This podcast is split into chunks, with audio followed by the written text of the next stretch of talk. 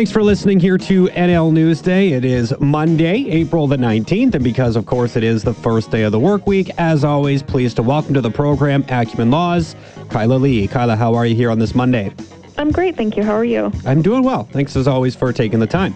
Okay, so the big thing I wanted to get into was the announcement that came down late last week in Ontario in regards to some policing powers. So the, the government has since walked it back, but just for a quick backgrounder, if people forget what actually happened on Friday, um, it was going to be allowing police to stop people at random and ask why they are not at home and where they live as part of strengthened stay at home orders to uh, help curb COVID 19 cases, which are continuing to rise and spike in the province of Ontario. So before we get into some of the, the, the fact that it's been walked back and, and that's probably a smart move, just what was your initial reaction when you first saw that police were going to be able to essentially just do these random police checks? I mean, even when we're not talking about COVID times, this is a practice that has a whole lot of problems with it, and expanding it even further in this case. Obviously, a lot of people took issue with it. So, just what was your first response when you saw that police were potentially going to be given these powers? I was extremely concerned about the way that this was going to disproportionately affect people who are already disproportionately affected by the pandemic and by the broad range of powers that police already have in Ontario in relation to pandemic restrictions. There's probably some people out there who, who see this and say, you know what, they're just trying to find out why people are out and about and just figuring out where they live. That shouldn't be a question that's you know, off limits by any means. What would you say to those people who probably view this as something that shouldn't be a big deal? Probably, you know, people who aren't uh, marginalized, people who aren't, you know, um, um, finding themselves being stopped on the side of the road for no reason at any point in time. They probably look at this and say it shouldn't be a big deal. What would be your message to them? I think that you know you have to recognize that when you're thinking to yourself that this shouldn't be a big deal, you're thinking that from a position of privilege, not the position of somebody who is a marginalized individual, a person of color, um, who is more likely to be stopped by police generally. Um, now dealing with police who have expanded powers, uh, we also know that marginalized communities, people of color, immigrants, uh, are more likely to be frontline workers, working in grocery stores, working in um, in frontline capacities and more exposed to risk from COVID, but also more likely to be out for essential reasons, reasons related to the permissible activities that you are allowed to do in Ontario. Would your opinion of this had changed at all if, if say this came down early on in the pandemic? Like we're talking about this 14 months in, and then taking this extreme step, which just seems ridiculous at this point. Like we've already gone through so much. To be adding this in at this stage just feels, uh, you know, poorly timed. I guess more than anything. If if something like this were to have come in, say like in in May of last year, like 12 months ago, when we were first dealing with COVID and trying to maybe have more of a COVID zero approach, do you think your opinion would change at all when it comes to something like this? It wouldn't. And the reason for it is, you know, I think I've been pretty clear that I'm in favor of a wide range of government action to try and control the spread of, of COVID 19 and, and transmission and to keep those case numbers low. Um, what I'm not in favor of is overreach. Um, and regardless of when in the pandemic this was brought in, I see it as being overreach. There is no evidence that the Ford government or any government in Canada has introduced to suggest that it's necessary to randomly stop people who are out to verify that they're out of their houses for essential reasons you know, I, I, don't see any evidence coming out of Ontario that uh, that transmission is coming from people who are leaving their houses for non-essential reasons and driving around um, during periods of stay-at-home orders.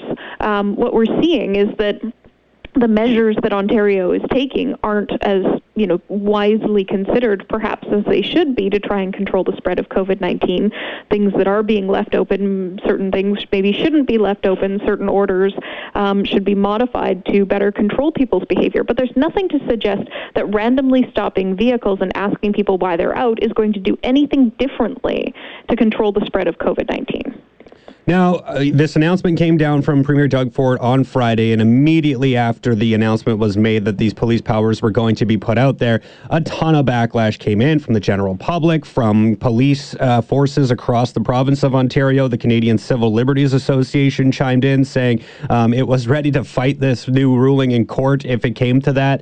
Um, just probably pretty pleased to see sort of the, the rallying that came as a result of this and the, the, the backlash that the province saw, I mean, changed their actions pretty quick, reversing things just a day later. But uh, just the overall uh, pickup of people who were saying this is not cool, we got to change this, was probably pretty unifying and, and pretty nice to see on your your side of things as well. It was nice to see that literally anybody with a little bit of legal knowledge came out to say that this is wrong and that this was going to disproportionately affect marginalized communities.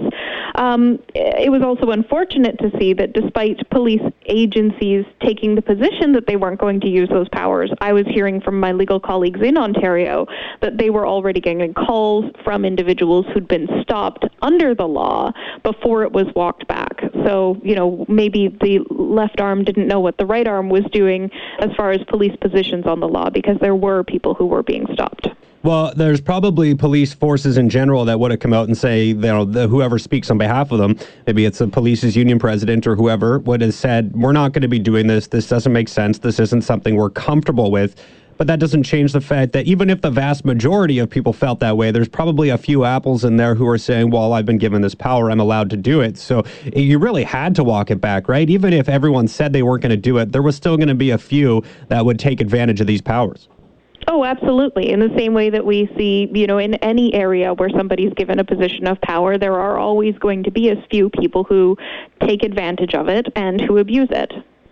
Um, I guess with with the overall concern about COVID in in Ontario. We see a number of other things closed down. I know like playgrounds were shut down. That was walked back as well. Uh, golf courses were shut down. When you're like, how can you have ten people inside a church, but yet can't go play around a golf with a buddy? That doesn't really make sense to me. Um, I guess is is it adding to the police side of things just probably not the way to go. We've talked about enforcement here in BC and the tickets going up, and it doesn't really have a, a, deterrent on people. If you increase the fine number, that doesn't seem to make a big difference. People who are going to take part in activities, maybe it's promoting gatherings, they're going to do that stuff regardless. Um, you know, having having police be the the the leader, I suppose, when it comes to making sure people are doing the right thing is probably the wrong way to go, right? It has to come from the public, um, and that seems to be where the more success is, right? If people are more concerned about what their neighbor thinks, that's probably going to have a bigger impact than what the police think. I mean, do you, do you kind of see that as being truthful over the course of this past year? I mean, that's the experience I've seen. That is definitely sort of what I think has the biggest impact. I mean, even if we look at our own experience in BC, this time last year, everybody was happily staying home. Businesses had voluntarily closed. There weren't orders that required all the businesses to close that did, but people voluntarily closed. We had this public buy-in. Um, there was, you know, backlash for people who were going to the beach in crowds much smaller than the crowds we just saw this past weekend. Um, you know, we had all of these, uh, all of all of this public support for the legislation. And one thing that I think the Ontario government has really failed to do is get the public on board. It's been so divisive their approach to this this COVID regulation in Ontario, um, first from doing almost nothing to doing way too much, and and sort of yo-yoing between two extremes, that they've lost the support of the public in a much greater way than I think we have in BC, and mm-hmm. we have lost a lot of public support here too. Absolutely. Um, well, one more thing that uh, police did get uh, added to their plate was the uh, border checks. I don't know exactly. I think it's uh, police officers who are doing those and basically being able to stop people at provincial borders. Is is that something you have an issue with? I, I feel more okay with that. You know, people coming into the province from from outside of Ontario, maybe having a few questions as to what they're doing doing coming into Ontario. I have less of an issue with that. Do you have a concern about people being stopped at provincial borders to see what the heck they're doing coming into a different province? Well, in Canada, we do have the right to travel between provinces, to take up residence in any other province, and to move freely between provinces, although limitations can be put on those rights. Um, I have an initial concern with it um, in that I don't know that it's necessarily justified by the evidence of transmission. If there is good evidence that shows that transmission is occurring in Ontario as a result of interprovincial travel, then certainly putting up, you know, closing the borders, putting up checkpoints, asking people why they're coming in, refusing people entry into Ontario would be a legitimate uh, way to control the spread of COVID 19. But we've had the provincial borders between Ontario and the rest of Canada open for months. Ontario is also one of the hub cities for international travel. Um, in, in Toronto, you can fly into Canada from internationally and land at the Toronto airport.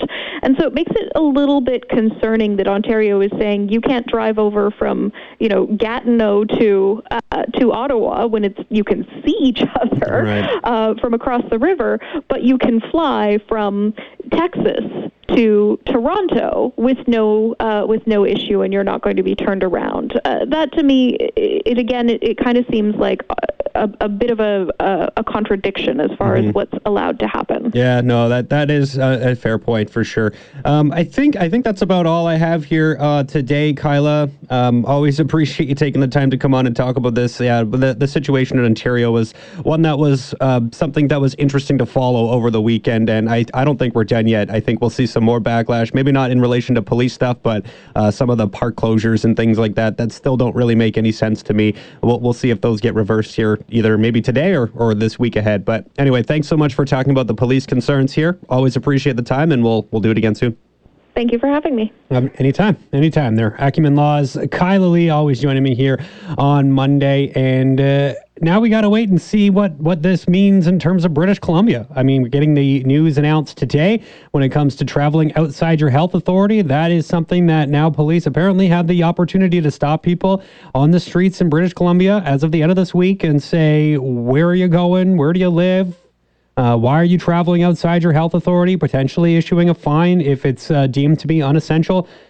Concerns definitely going to be coming along with that. So, um, Solicitor General Mike Farnworth going to be providing a few more details on exactly how that enforcement is going to work at the tail end of this week, and it will be something to follow. Uh, I didn't want to get too deep into that with Kyla here today because it is just breaking, and we need to get a little bit more information on exactly how that is going to work. But the Premier John Horgan announcing today that yeah, there is going to be new restrictions put in place when it comes to traveling around British Columbia and asking people not to travel outside their health authority or potentially face a pretty significant fine as a result. So. Uh, we'll, we'll get some more information on that and get some more reaction on that as the days roll along.